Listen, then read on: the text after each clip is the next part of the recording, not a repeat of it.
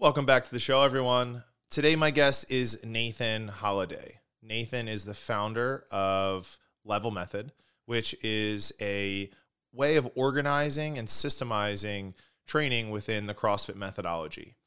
And I made a comparison to Nathan, uh, which you know, is being a humble, per- the humble person that he is. While he acknowledged it, I don't think he acknowledged it fully um, to the level I think he should, which was Greg Glassman revolutionized fitness. And I think that there has been a lot of different iterations of CrossFit that have come about because of that. And I truly believe that Nathan has created the best and most well thought out system possible for CrossFit gyms to utilize to better scale for their members. So, Nathan and I dive into everything um, exercise science and fitness and CrossFit related. And we're fairly congruent in our thinking patterns around how to best serve the average person. I know, know that you guys are going to love this one. And if you have any questions, make sure you shoot them over. As always, please like and subscribe.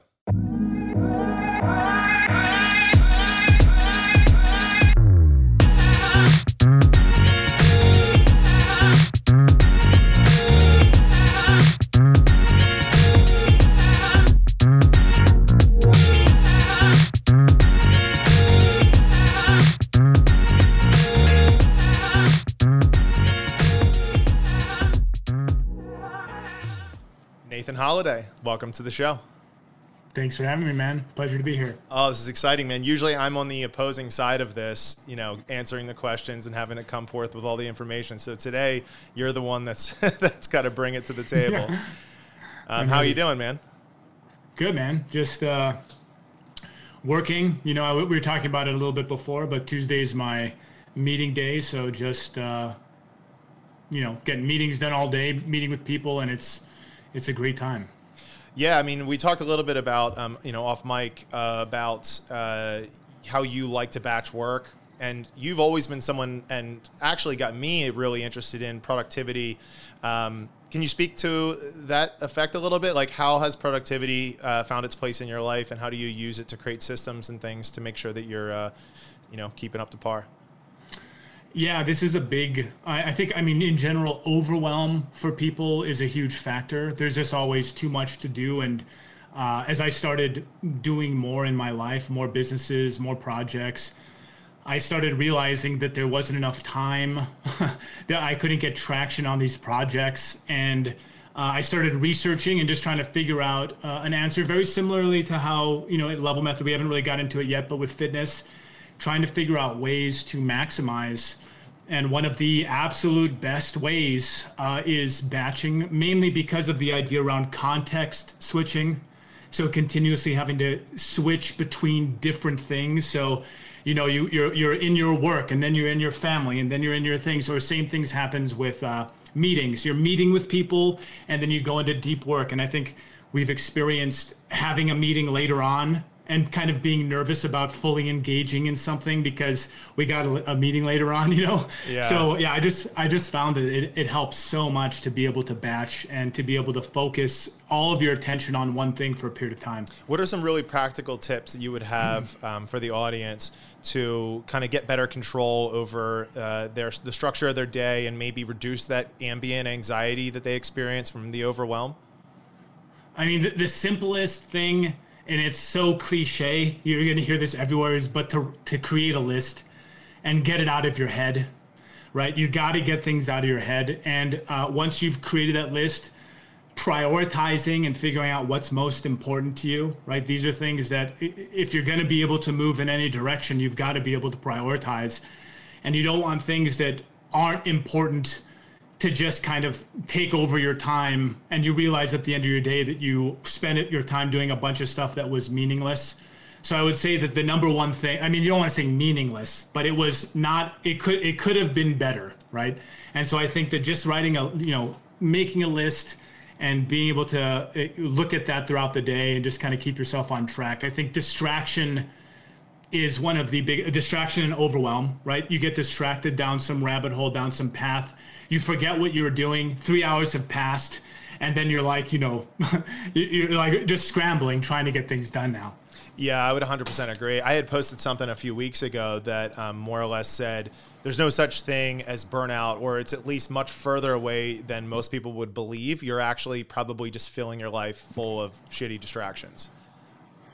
For sure, that, that the whole idea of you know achievement versus just being busy, right? Are you yeah. actually moving things forward? And it's it's so difficult. You know, this is like the ongoing challenge, and of anybody any professional person, anybody that has a family, anybody that has lots of stuff going on, it's a never ending battle to figure out how to uh, allocate your time, juggle the things that you have, giving time to the things that matter, not neglecting something. Because I don't know if you know Jim Rohn, but Jim Rohn's a classic. He's the old school, you know, and he's always, um, you know, you don't want to. Um, well, I lost my train of thought. What, what was I just saying? Uh, Jim Rohn. No, but before that, like, why did I talk about Jim Rohn? Uh, we were talking about um, uh, productivity and like pl- uh, planning out your days. Oh. Yeah, I, I, I, don't, I don't remember what I was saying about Jim Rohn, but Jim Rohn. I mean, if you look at any of his stuff, um, you you have to understand that it's all about priority, right? You want to make sure that uh, you're looking and you're looking through your life, you're letting th- you're seeing things that are you know that need to become a priority and you're putting your time on those things. Yeah. Now, I know um, one of the things that a lot of people that are in the minimalist culture uh, live by is, you know, the best way to organize your stuff is to throw most of it away. How much do you think mm. this is true when it comes to planning out your days? Like, this is kind of that, like, Greg uh, McKeown, I believe that's how you pronounce his last name, like the essentialist, essentialist. approach. Yeah. So, how much of that do you think plays a role in people's ability to be uh, productive? I think uh, that is extremely important. There's the to do list, and then there's the to don't list, right? So understanding what you aren't going to do is super important. Um, and eliminating things again, but this always comes back to priorities and it comes back to uh, what you're here for. So what's the what's the big goal? What, what what's the vision? Why are you working? And if things can track back and you can look at things and you can track it back, so the activities that you're doing are actually in line with the bigger things, you're going to be moving in the right direction and eliminating everything else. So like there's a Warren Buffett quote that's like, how do you like how how do you it's like a success quote and it's like okay make a list of all the things that you need to do then uh, rank them in order and take the top three and then cross out the second and third one. I love and that. You got one. Yeah, I've heard so that before. Like, oh, that's so no, it's so good. I remember the first time I heard that, I was like, wow, that's it's so illuminating. Um, because for most people, it's it's probably jarring for them in the moment. Because like, wait, what? Like, say goodbye right, to yeah. two down. Um, but yeah, I, I think to the same point, I think the the point he was trying to make was that it's it's the things that are like two through five or two through seven are almost more dangerous than ten and down because those are the mm-hmm. things where you have just enough uh, you have just enough commitment for them to rob you of the most amount of time whereas like the priorities right. that are further down the list you're far less likely to give more of your energy. So it's like it's the stuff that's just under one that actually is probably uh, keeping you from like truly prioritizing that first thing. And it's just it's taking your time. You know it's taking up your time that you could be focused. And we all I, I just finished a book called Willpower, which is all about this sort of stuff. And it's like you want to just we have so many different strategies to uh, not do the thing that we know we should do, right? Cleaning the desk or cleaning the thing or distracting yourself with lower priority projects. And uh, there was a, in the book they use an example of a, a writer, um, and he, this with a to don't. I don't remember who the writer was, but he was like, you know, he had a to don't list. So when he would sit down to write, he had one thing and his to don't was everything else. So he couldn't distract himself with anything. If he didn't want to write, that's fine. So if you have something that you need to do and you know you need to do it, you sit down and you just make yourself you don't have to do it, but you can't do anything else, right? Right. and I think that's it's super valuable. Well, and it's it's pretty common that writers will often you know, board themselves up into a cabin somewhere in the middle of nowhere to force themselves to kind of uh, work through. Uh, what is it? The resistance is that what it's called um, in uh, Turning Pro? Have you read that? Yeah, yeah, yeah, yeah. Okay. It's exactly. It's a. It's the like. You know, it's overcoming the friction that with any any sort of artistic endeavor any writing or anything that's going to be you pouring out your your blood essentially. Yeah. No, absolutely. I just wanted to dive into that a little bit because um, you were actually the one who got Scott into it, and Scott got me into it, and I became somewhat obsessed with productivity. And I never thought I would be reading entire books on creating checklists, but there it was. Um, so I have much to thank you for that because it has given me a much greater uh, sense of purpose with the, th- the way that I think about dividing my time. Um, now, yeah. uh, to kind of shift gears a little bit and get into the fitness realm, um, you and I, both being business owners, I'm sure have experienced the effect it has on our ability to pursue sport. Um, but I know in your early days, uh, you were a, an athlete um, through uh, within a few different dimensions. So can you speak to your the beginning of your athletic career and some of the sports that you played? Yeah, so um, I was always active as a kid, and uh, I grew up uh, doing a lot of kickboxing. Like from when I was 10 to 16 or so, I was just always kickboxing, and was, I was obsessed with it. I loved it. In in high school, also, I played different sports. Um, I, I didn't really spend multi years in any one sport. So I wrestled, I played water polo, I ran track. Um, and, you know, long jump, uh, 400, and I wasn't good at any, really any of them, because I, I mean, you can't get good in one year. Like, come on, like you're not going to be that good unless you're supernaturally gifted, and I'm not all that naturally gifted. Um, so, you know, I did a lot of different sports and just kind of dabbled in different things. My dad would let me play; he would not let me play football because uh, he was he was always very afraid of me banging my head. Um, but I learned from playing these different sports. I kind of got an idea of before I knew anything about energy systems, an idea of how different things felt. You know, and a lot of times, like the first time I ever ran a 400, like really ran a 400, it was just like in PE or something, like when I was a freshman. And I had no idea what I was in for. Like I had zero clue. And we go out, I'm wearing full pants because I didn't know what I was doing. and I was wearing, I'm like running as fast as I could. And you know, you, the first 100 or 200 meters, you're like, dude, I got this. This is no problem. And, but then when it shifts over, you know, and at that 30, 40, 50 second mark, up into the minute, it gets into that range. And I remember just running the last like 50 meters, and I was just, it felt like I was in like just in sand. Like I just barely could move. I finished this. I finished the race. I just collapsed and my lips were blue, and I couldn't believe how hard it was. Like I remember, wa- I would watch people running, and I'm like, oh, I could do that. And when I went to do it, it was just incredibly difficult. And that's why I started doing more running because of that experience. And the same sort of thing happened with CrossFit. You know, when I found it years, years later, it was so hard. I like couldn't wrap my mind around it. I was like, wait, what's going on? Until I realized how you need to navigate energy systems and it's only hard because you're in a certain system. And unless you're truly really trying to get into that system, you should know how to navigate yourself around it. And that's really where, when I first started learning about energy systems, why it was so fascinating to me because energy systems and sensations, sensation, energy system, they're like very synonymous.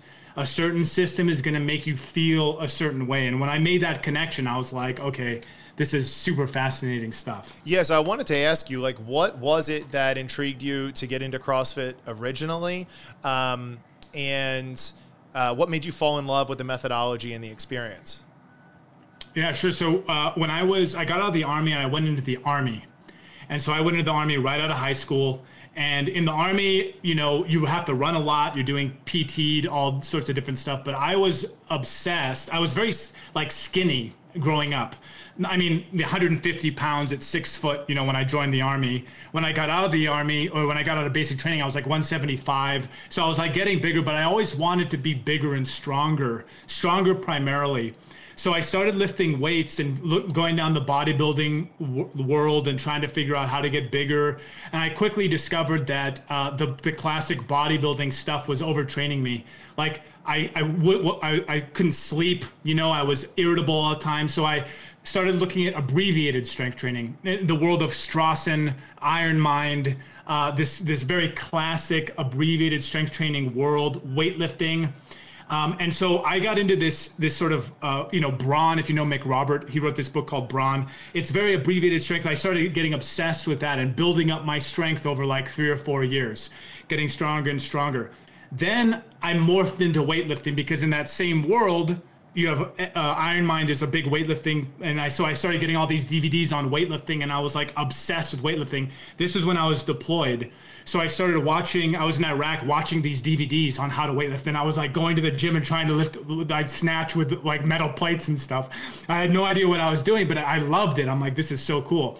And th- this was probably uh, 2007, 2006, 2007 when I was doing all weightlifting obsessed. I had uh, like all of my. I look back at videos and stuff. It's just ridiculous. I had no idea what. No coach, you know. um, and then I, I discovered one of my friends that was uh, back in the states. He he uh, emailed me and was like, "Hey, have you heard of CrossFit?" And I was like, "No, I don't know what that is." And so I look it up. And the the games had just the 2007 games had just happened, and I'm going through all the stats. I'm looking at these guys, and I just couldn't believe all of them were stronger than me and all of them were like fit and fast. And I was like, this is what I want to do. Like this is awesome. Like I because I love the idea of being good at a very wide range of things. Like anything that came out of the hopper or whatever, you could do it. You weren't limited. And I just love that idea. And that's really what got me down the path, sort of the evolution into CrossFit. Okay. And then when you had moved home, did you start at a CrossFit gym? Yeah, that's when I started Eric's gym. Eric Leclaire, he uh, uh, had Team CrossFit Academy, and I, as soon as I got out, I went right to his gym. Um, and I just walked in, you know, and and tried to start coaching. I got my level one, and then I started coaching. This is right in the beginning of 2008. And how soon did you kind of pick up that pursuit of wanting to be competitive? Was it immediate? Oh, immediate immediate. Like yeah, so you before before. Uh, so you knew going like coming out of the army and going into the CrossFit gym, you were like, I'm here to be a competitor. For sure, and I, and I, I it's like back when the pool was small. I still didn't really make it happen. You know, that's what's so funny about now. Like things are just insane. But I was from day one. I was like, I want to be the fastest, the the fittest. I want to learn everything I can about programming. That's when I, I started learning from James Fitzgerald, OPT or OPEX now. Yep um, I just became obsessed. You know, I wanted to do everything I could to get fitter. Um, and now you did you qualify for regionals one year? I was in 2010. I went to regionals in SoCal, um, and then and then I ruptured my Achilles in 2011. Oh. Um, and that was that was what totally changed the the direction because again like those are the early days of like there was no there was no rhyme or reason. People were just doing crazy stuff all the time, and no one really knew how. It wasn't a real sport yet. It was just kind of like this random stuff, and I realized that I was just chronically overtraining myself. Um, and were you doing yeah, your own? Were you doing your own programming back then? So I worked uh, for a while. I was from 2008. I was following like um, online stuff. So like OPT, the big dogs. If you remember the big dogs, they were very early days um, I was doing all that with all the original Gary Martin and um, you know Nate Schrader was on there. Uh, there's a whole bunch of the original people. So I was doing that, and then I started working with James, uh, getting program design, and uh, you know I was I was totally dedicated to my training. Like I was 100%. I was just always that's what I was thinking about. I was doing I was reading and studying all the time, every day, all day for myself. Like how can I get better? But then once I once I sustained that injury, it really shifted my focus away from myself into like I have to come up with I have to kind of solve some of these problems uh, with like just kind of systemizing what's going on here. Like there's no th- there was no map. Like now we have the map. It's like it's not perfect, but it really gives you a good snapshot of the world of fitness, and there was nothing like that. And uh, it's what I wish I had when I got out of the army. Like I wish I had the level method. I'd be like, bang, let me see where I am. right. you know? Yeah. So obviously, at some point, you know, your to, to your point where you were talking about, there was a moment where the the initial thought for creating levels or systems. Um, to be able to kind of map your fitness experience out was born of your own personal experiences, um, you know, with CrossFit. But what exactly were the problems that you were trying to solve when you were creating level method in the very beginning? So the, I, the, level method went through several iterations before it was level method. So level method really didn't become what it is like in this the way it is today until like 2015 2016 so in 2011 i ruptured my achilles it blew up my whole world in terms of like what am i doing? Like where, am i going? Like my identity like all of my identity was in athlete. Like i'm gonna be doing this stuff like snatching heavy doing all this stuff. Uh, and then in 2012 like about a year almost a year after i opened my gym. And this was the first gym that i had uh, you know i had a couple partners. We came in. I was like the coaching guy. I was the training guy programming guy. Like that's kind of like my role. Um, and from 2012 to 2014, 15, 16, that range, I just worked with clients, like 100% in the world of clients, in the world of coaching, trying to figure out how to get more compliance from people, how to plug people in to fitness, so people would come in of all different types and all different things and it, there was no way like we would have like i don't know if you remember the baseline workout. It was like a very classic workout that you do when someone comes in. Yes. And it was like 10 20 30 40 50 and it's like all this different stuff. And some people would come in and just smash it like just completely smash other people would not even be able to get through the first part. I'm like, this is not a good, this is weird. Like, why are we doing it this way? So I was just always thinking about trying to figure out a way of onboarding people, getting them plugged into fitness, keeping them safe, engaged. And when I was working with James, so if you know OPEX, um, they're all program design, individual program design. That's the thing, and I, you can't deny the uh, the effectiveness of individual program design. When you have one-on-one stuff, it's like you know, it's awesome. But a lot of people don't want to be working on one on one all the time. So my question was always how do you bring the individualized idea to a group? Right. And this was impossible in many, many people's eyes. And in my mind, I'm thinking like there's got to be a way. And so the first iteration was uh, something called Super Systems, which was kind of a conglomerate of a bunch of different stuff. And we we had uh, gym programming. And that was like the first iteration of my ideas around how uh, things could fit together. And um, it was kind of again convoluted. It wasn't it didn't become cohesive until the first uh, iteration of level method where I, I realized that first levels are you know everyone knows levels it's been around forever but you know you have like the seattle level four but there's it was not really like it didn't make sense across energy systems. So everything was always built like linearly. So like the the early level would be one push up, and then the the highest level would be a hundred push ups. But they, you, you realize that like when I can do one or five push ups, this is max max effort, like electricity. Like I'm like, boom, getting one rep. At a hundred, it's pure stamina. Right. Right. So like, how does that work? Right. And so when I realized that the category would change based on the level. That's when the aha was like, oh, okay, this is how a, a, real level system could be created based on a category that was was uh, calibrated to the level so that it was matched to the system at the level as it went up right so when i made that like aha, when i had that aha moment that was when my subconscious was like okay this is possible and then it just kind of went through iteration after iteration. When I realized that we originally had colors, right? So just the colors. When I realized that there's such a thing as belts, belt like stripes. When I realized that there could be steps inside each one, this was another huge. I was like, oh my god, like this is this is awesome, you know. So that's kind of the, the way it developed was to solve.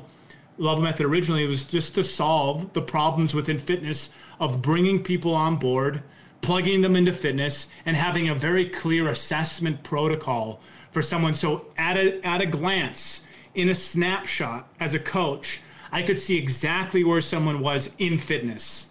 So someone comes to my gym from another gym and they're like, I've been doing CrossFit for five years. This means nothing. I don't know what that means. If you're right? if like, you're a gym owner at all, you know that that statement is such an understatement. Yeah, yeah. It's like it could be. I mean, it could be so many things. As a member who's been doing CrossFit for five years, like you might have a completely different history. You might be coming from a background of obesity, right? You might be there. So five years for someone is completely. It can be so many different things. But if I say, if someone comes to me and they say I'm blue three, boom, like right away i get a picture in my head of what they're capable of doing and what they can do which as from a coach's perspective is just gold if you know how to use it, right? If you know what to do with that information. Yeah, absolutely. Now, one of the things that actually drew me in was in as part of the onboarding process for us when we were getting involved with Level Method, I was just in love with your explanation and analogies in the way you broke down energy systems to that like electricity, ventilation, and plumbing. Can you speak to a little bit about um, why you uh, put that analogy in place and maybe put it into practical terms uh, for the average person to kind of understand energy systems on a deeper level? Yeah, so um, that model. So if you look at energy systems in general, and you look at the the world of energy systems, they're very complicated, extremely complicated. There's all sorts of different stuff trying to explain these like the way energy systems work and how they morph together. I wanted a very simple model. I wanted a way of explaining things very easily so that someone could understand conceptually what each of these systems were. So like you have three, right? Electricity, plumbing, ventilation. Now these will be mapped. They can be mapped to a d- bunch of different names. So like within CrossFit, you would get uh, phosphagen, glycolytic, oxidative, right? Classic CrossFit. Yep. So they map. They're very, very similar. But electricity, plumbing, and ventilation are basically in a, an analogy of a house. Electricity provides like shocking power. Plumbing is all the fueling, and ventilation is the air system. So if I'm looking at if I if I map those things to the human body, electricity are things like um, you know, neurological development, like in the brain, you have the CP creatine phosphate system. So like sharp contractions, heavy contractions. Um, you have in the plumbing, you have the stamina, the strength endurance. So more of the muscular systems. And then in the ventilation, you have the aerobic systems, you know, uh, like base work, aerobic endurance, like these sorts of things. So by just simply switching from all the complicated names to having electricity, plumbing, and ventilation, I can have easier discussions with people. So I can I, I can kind of lay on complex ideas through simple language so that a member can get it really quickly. And if you can take those names and then you can apply them to sensation. So again, it always comes back to sensation. So if we're in the class, and I know that you do this, but you always answer or, or uh, tell them how it should feel how the workout should feel, right? So when it's lactic tolerance or lactic endurance, however, like when you're doing that, it's going to be painful. Like you can't get around that. Like I'm sorry, that's just the system. It's like if you want to access the the adaptation of that system, the way you access it is through the sensation. And the sensation is sometimes you in order to get the sensation, you have to go like max effort for two minutes. You know what I mean? Or uh, you can't really go max effort for two minutes, but extremely high level of uh, output for two minutes. Yeah, I'd like to linger on that point for a second because I actually think that that's probably one of the greatest benefits outside of just keeping people safe and within their, um, you know, kind of not scope of practice, but within their ability levels. I think that giving people a relatable sensation appropriate to the stimulus of the workout is so transformative in helping your members actually understand why you're doing the workout that you're doing and how they should feel. And then this also provides them a little bit more feedback in terms of, you know, maybe I am brown in deadlift, but today that may not make sense given the stimulus that I'm supposed to be trying to achieve here. So we always tr- kind of couch our workouts in this um, discussion, which is this is how I want you to feel given the workout and the stimulus and the time domains that we're working within.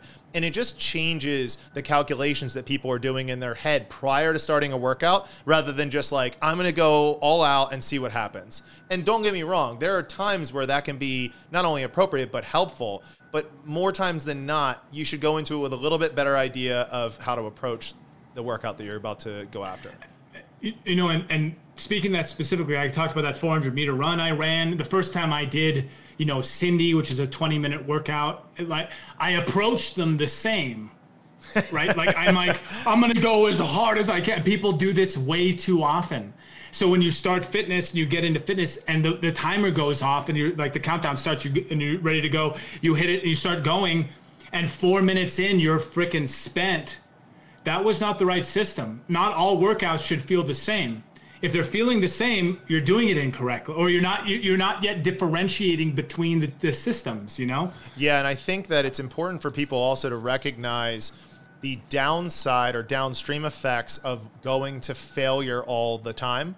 Um, mm-hmm. and the thing that I always try, the point I try to get across is that if you were to graph um, like proximity to failure and rate of recovery, what happens is is at the at the point where your proximity to failure is very close, where you're like a nine or a ten, your rate of recovery plummets. And this isn't just in the acute sense, it's also chronic. So it can start to take its effect on your central nervous system and your ability for your muscles and connective tissue to recover day to day and week to week and putting you into a point of detriment um, uh, or deficiency where you start actually you know exhibiting inflammatory responses and and you know injury and whatnot so it's it's important to know also well how do i operate at like an rpe that relative perceived exertion of about a seven and then hold that for 30 or 40 minutes um, so one of the things that we do um, or love to do is i'll have people do one round of a workout and then i'll say okay do an rpe 7 and then they do it, and I say rest three minutes. Okay, now we're going to do this for 40 minutes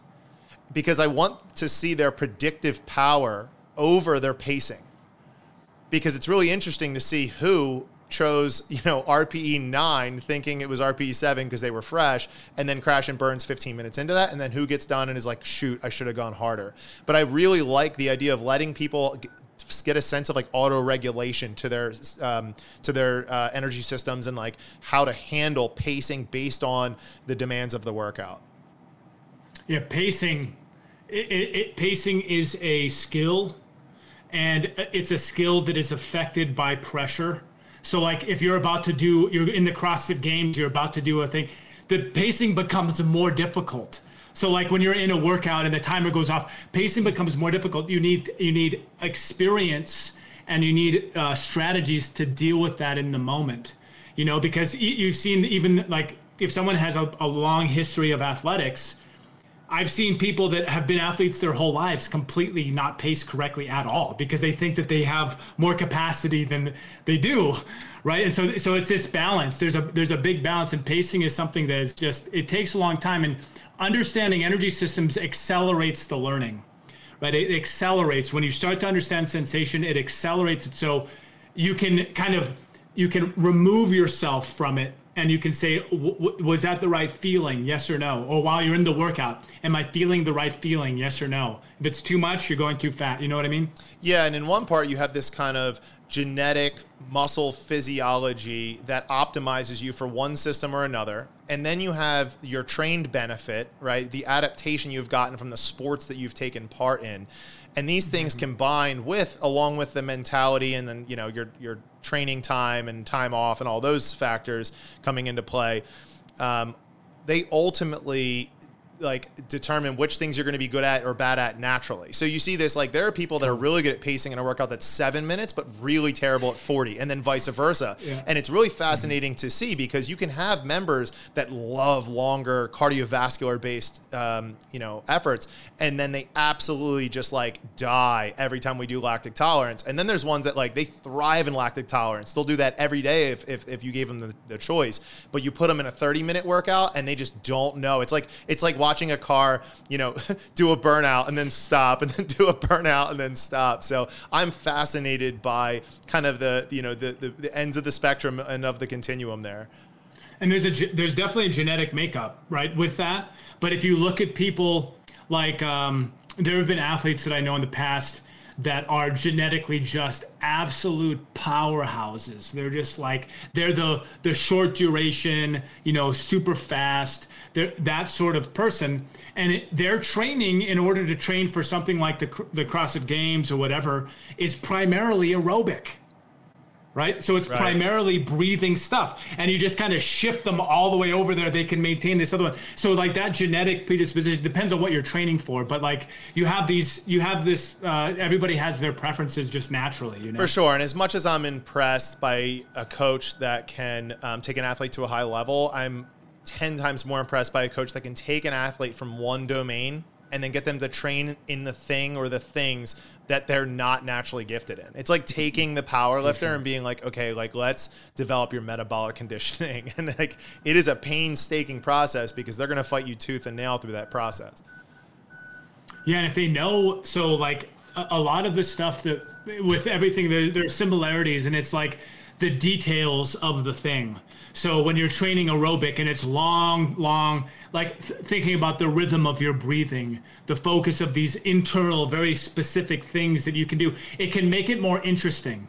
But if you're like, I just got to go do 40 minutes of crap, right? Like, and that, that's the, the coaching discussion. I totally agree with you. Have, being able to bring the excitement of these different systems to people so that when you immerse yourself in a system, it's a whole new world it's a whole new set of things to focus on. Like if you do a 20 minute row, right? Everyone's favorite. Yeah. Um, no, it's interesting you say that because we we commonly will say, I want you to focus on your technique or your pacing um, and your breathing as a way to distract you from the fact that this is a 30 minute workout or just to, to not get lulled to sleep in the boredom of the workout, right? And when you start to mm-hmm. focus more internally and be a bit more interoceptive during your training, it definitely changes and, uh, to your point, enhances the experience for the client. Mm-hmm, totally. Um, now, one thing that I've always found interesting is like you, you, get a lot of copycats coming off of the emergence of new brand or a new service or uh, a new system. And you know, this happened. This was very prevalent within CrossFit. Like Greg Glassman revolutionized fitness, and we'll forever you know be indebted to him for that. But then you started to see you know the F45s, the Orange Theories on a more formal level come about, and then you saw every iteration of like there were you know any any training gym that had the capacity for group fitness would be doing something that was CrossFit like, and they'd be like, "We're doing cross training," and like it was just basically the stepson of, of CrossFit. Um, but you're starting to see this of level method, um, and we're we're seeing in the the CrossFit space that gyms, whether they jump on board with level method or not, are becoming more and more interested in systems. And I have to say that I think you kind of got that ball. Uh, you know, the mo- you you gave the momentum necessary in that direction. Um, do you think that CrossFit itself as a brand is starting to work more towards a place of structure and systems as a way to help delineate, um, you know, the, the the responsibility of of uh, of like systemizing the approach with their clients?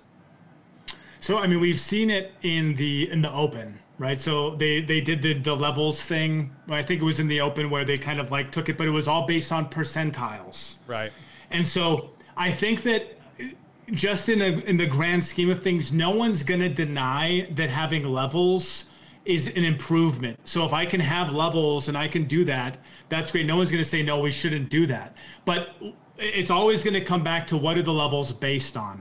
So if the levels are based on within a percentile, like if you looked at the data, because we did look at the data, it's based on people that competed, and uh, we're looking at like so the early levels. There's just piles of people because it's not based on objective measurement; it's based on relative measurement. So if someone beats me, they get a higher level than me, but that's not the way it should work. It should be based on objective measures so that there's no there's no leeway. So I think that if you look at the fundamentals of what CrossFit is, like the original philosophy, the direction, the future direction of CrossFit is going to really determine be determined by the leadership. So if the leadership of the company is looking and trying to keep CrossFit what it was, the the core philosophy, then there won't be levels. But if the new leadership is thinking, ooh, this is an opportunity here, we want to start doing this, and we start to push forward in this direction to appeal to more people, then we will see that. But then it always fundamentally comes back to what are the levels based on? And this is one reason why it's been, you know, five or six years. At some point, we will have a direct competitor. There will be someone that does levels. The the barrier to entry is very high because you need a map before you can do level based programming. So if I try to just provide levels based programming, if I just provide a workout with levels, what are the levels based on? They're not based on anything. They can't be because there's no underlying structure. So it needs to be reversed, and whoever comes up with another level system would need to build a map first so that there's a structure in place. And then from that point, they can have the levels layered on top of it. If you go percentile based, it, it'll work for competitors but as we know, what's the percentage of people that are competitors versus not competitors? It's like, you know, 0.00, it's a tiny percentage of competitors versus non competitors. We want to be able to appeal to everybody. And in order to do that, we need objective measurement. Okay. Yeah, no, that's really interesting. And I'm I'm as curious as you are, and also just really not in the know as far as what to expect out of CrossFit within the next decade. Um, I, I the the counter back to this or the the pushback I always get when people, you know, believe that they're running a gym, uh, a CrossFit gym, that for that matter, where they're able to scale at scale, right, for larger groups of people. Um, is that they think like okay if i just have high quality coaching and we defer to the expertise of the coach that coach should be able to pass down the correct recommendations to everyone in that class and i have just through my experience of visiting probably 50 some CrossFit gyms, have never seen this to be done well. And I can't imagine that it's even possible for the best coach in the world to do once you get above like four people. You know what I mean? Like, it, for sure, it's consistency. It's so difficult to be consistent. And this is another, I don't want to say flaw, but within the model of CrossFit, you have floor coaches floor coaches, just in terms of the model, the, the, the churn rate is a little higher. So after a couple of two or three years or some amount of years, they're going to go do PT or do, do something. They're not going to necessarily be a floor coach for their whole life. So it becomes difficult to get ver- people that really, really know everything in and out because they're going to go and they're going to do other things. You want to systemize it. In my mind, you don't necessarily want to have people scaling in the moment every time because there's there's no way to control that. Uh, people have different ideas. They have different thinking of what should be done and what shouldn't be done without a, a, without a structure behind it to say no no this is what you're capable of. And if you want to do more then you have to show the capability and then we can move you up. Without that then it's just i make the decision in the moment based on a whim. And now there's something to be said about intuition but no offense to a, a, coach that's been coaching for six months, but I don't want to trust your intuition. Yeah, oh, fair you enough. Know, like, yeah, you fair know? enough. And, and, and that's, yeah, I've, I've made that point. Like, maybe a full-time coach could pull it off after their fifth or seventh year you know of, of working mm-hmm. full-time but like part-timers that are doing this as a hobby you expect them to scale 20 p it's just not going to happen no no definitely not it's like level two level three like someone that's been doing it a long time they know their stuff they've been immersed they're they're teaching uh, seminars. They're doing that stuff. I'll trust them. Yes, go. I, I'm sure. Like I didn't like we didn't create the level method for that person. Like to be able to scale. We did it as a as a mechanism to be able to scale the scale. Like to at scale do scaling. That's so confusing to say it that way. I know, but mean, it's like to be able to scale lots of people systematically. You know what I mean? Yeah. Um, and I think also it's to the benefit even for the most experienced coach because now they have to spend less time in the minutia exactly. and can get into the real conversations about the things that we mm-hmm. talked about earlier of sensations in the workout because everyone already knows what weights they should be using and how many calories they're pulling on the rower and what form or variation of pull-ups that they're doing because they have their levels in front of them rather than me having to figure all that out from scratch totally agree like there, there are things that we want to offload right? There are things that like I don't want to be trying to scale everyone doing math in my head. I want to focus on the skills of coaching, of cueing, w- looking at movement, fixing things, helping someone, helping them overcome problems they have jumping to a box. You know what I mean? Like, this is the stuff I want to do. I don't want to be like, oh, yeah, add 10 pounds. Like, okay, I, I want that all taken care of. Right. Yeah. Um, now, I'm sure the audience has already gotten a hint of this, but like you might just be a little bit more of an exercise science nerd than me, and I think that that's hard to do. Um, so, with that said, is there anything new that's kind of caught your eye or something you've been paying attention to? Because every time you and I talk, there's like something new you got in the pipeline. So, uh, yeah, what, what's what's in, on your mind? I mean, honestly, like I was thinking about this, and um, I mean, fundamentally there's not much changing in my mind in exercise science, like when it comes to energy systems.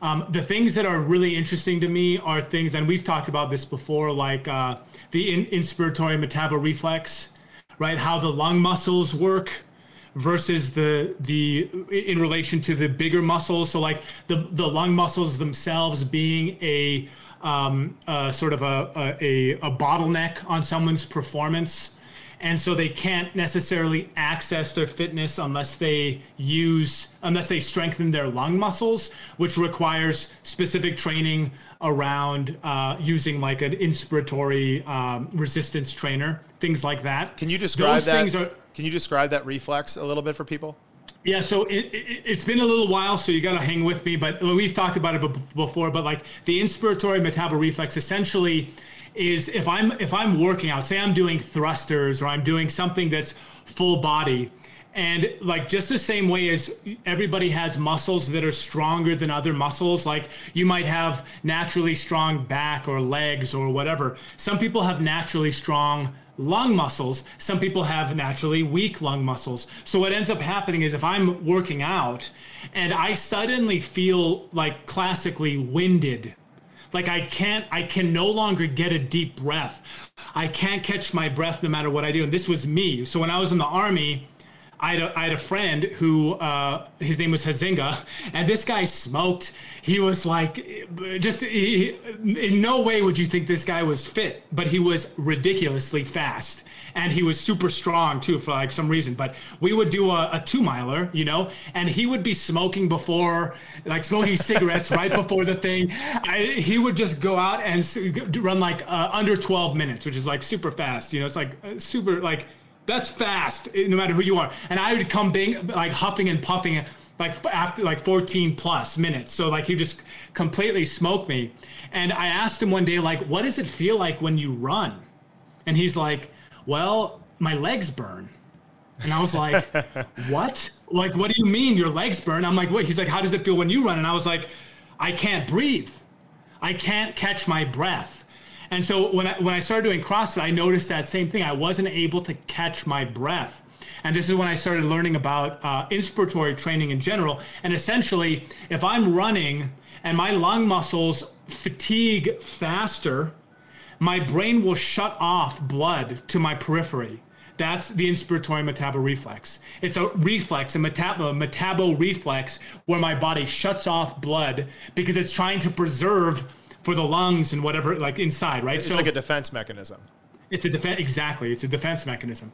So if you train your inspiratory muscles by doing weighted breathing, what I call weighted breathing, so it's with a breather and you breathe against resistance there are different protocols. There's a book called Breathe Strong by a lady uh, named McConnell, who, uh, like, when I read that book, it completely blew my mind. I couldn't believe it. But this, the research is just ridiculous. People putting the, like gaining two or three percent for cyclists, which is r- ridiculously fast. Like that's a, that's a huge progression to make on cycling. And so people they, they would train with these breathers and then they would o- basically open up their lungs to get more access to their muscles, right? So that they could then go further. So if you do uh, experiments with cyclists and you have them breathing through a thing that is uh, where it's essentially for, force air, it forces air into your lungs. So it takes the resistance out. People can go like 10% more. They can they, like they can just completely crush it because they don't have to. They're not fatiguing their lung muscles anymore. So it's this sort of stuff that when I find little things like this, extremely fascinating because it, it's not commonly known at all. Even now, like I'm the only one that I know that talks about this stuff. Uh, it's, it's just funny. Yeah. So before um, I get into the last question here to wrap this up, I'll tell you a funny story. So after you and I had met, um, I actually purchased one of those breathing devices and I keep it in my book bag and I use it when I drive to and from the gym. So I try to hmm. do it for about 10 minutes. Um, and I, I've always had very good lung capacity. I don't know if it's like my dad was always a musician and he, he was always able to pull that off. So maybe part of it's genetics, um, but I don't have any trouble with doing that. Um, but I did find um, an like an immediate benefit and also a um, there was a reduction in the urgency that I felt to take a breath without it. So like when you first start using it, you get two or three or four breaths in and you're like, okay, I got to get rid of this thing but then it's like okay eight so there's this level of adaptation that comes with using it.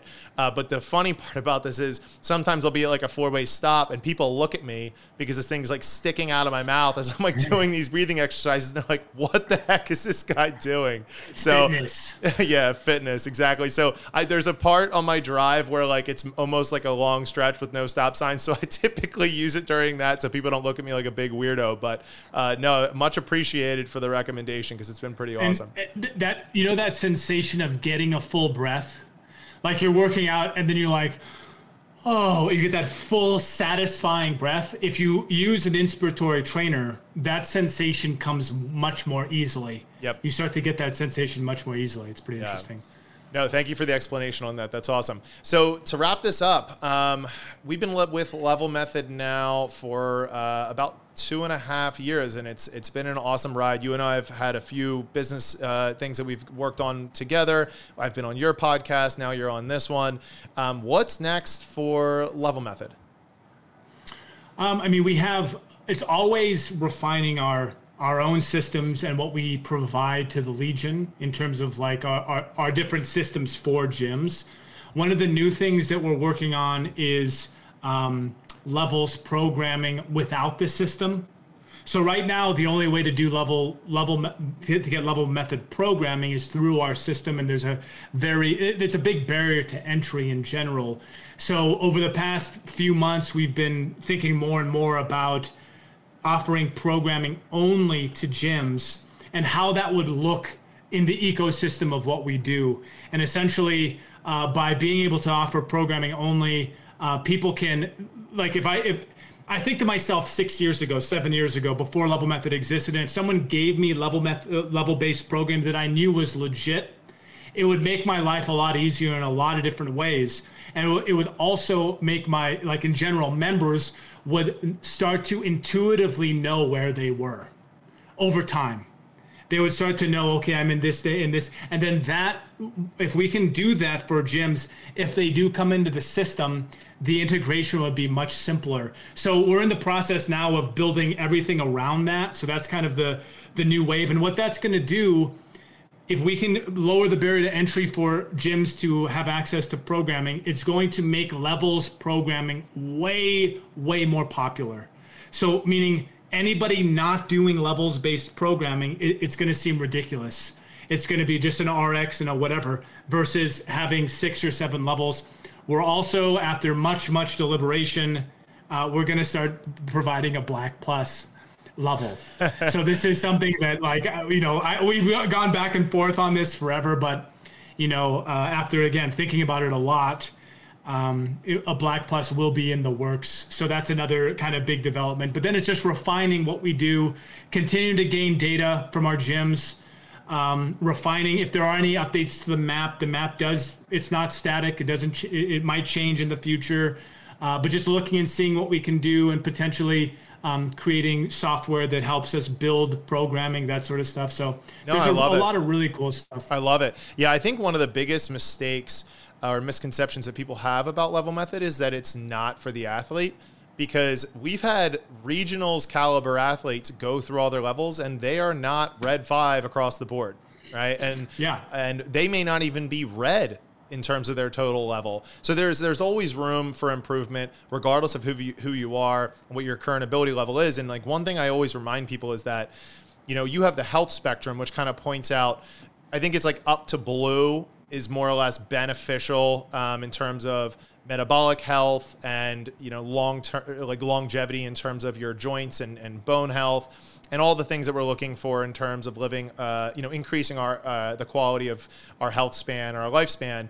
Um, but once you get to that point and you're like you know what? I don't want to have to develop or attain a ring muscle up. That's just not something that i'm interested in purely by proving that you can maintain your levels as you age is a way of defying aging Totally. and so it's always a point that I make for people that kind of get into this sticking point where they're like, "Oh shoot, you know, I'm I'm blue overall. I don't really want to put in the extra time to work on developing a snatch or developing a ring muscle up or these other things or a sub 6 mile." But I'm like, "Yeah, but if twice a year, three times a year, four times a year, however often you can prove to yourself that you are equally as fit, that is just as as imperative and impactful in terms of your life. Absolutely. Yeah, I mean the goal for I mean, if you look at the spectrum of people, not everybody is going to go to brown, black. Not everyone should. It, it, like the whole idea is to give uh, it's like a scale. It's like just let me see where i am and if i'm feeling good here i don't need to continuously gain or continuously lose. I'm good right here right? You know I've, I've lost weight. I'm at my ideal weight where do i want to go no i maintain you know so i totally agree with that awesome well, hey, I uh, really appreciate you coming on. I know that this is going to be really insightful, not just for my own members that are um, within the Level Method system, but also for gym owners um, and people that might be looking for a gym uh, that utilize the Level Method uh, methodology. So, um, thank you so much for coming on. I know the audience got a ton of information about this. Uh, tell everybody a little bit more about where they can learn more about you and Level Method. Yeah, um, I have uh, an Instagram, personal Instagram, Nathan Holiday, but primarily, I mean, I'm not really on there too much. Primarily, it's Level Method, uh, levelmethod.com or The Level Method on Instagram. We post different stuff, but I think levelmethod.com is the best place if anybody's interested in getting in touch. Awesome. Well, hey, Nathan, thanks again so much for coming on. Thanks, man. Appreciate it.